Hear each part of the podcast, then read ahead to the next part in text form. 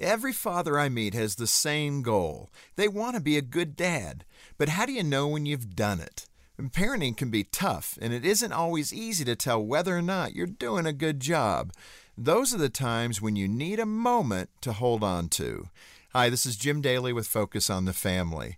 A while back, my son Trent and I were on a father son retreat.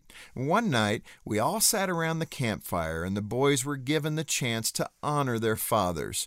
Trent talked about how much he loved me and how much he knew I loved and cared for him.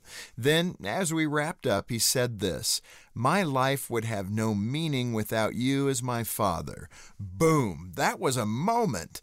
And that in itself would have been enough. But as we walked back to our sleeping bags, Trent said, Dad, I said all that stuff off the cuff. Some of the boys took time to prepare a speech. I thought I'd just tell you what I was thinking. What a blessing! That was a moment I'll hold on to forever, especially when Trent reverts to behaving like a normal teenager. But what made my son's comments extra special to me is that they were the result of the relational investment I'd started making in him the day he was born. Just like you, I'm not always confident in how well I do as a dad. But if we keep moving forward and learn and grow each day, we'll encounter moments that prove it's all worthwhile. For Focus on the Family, I'm Jim Daly.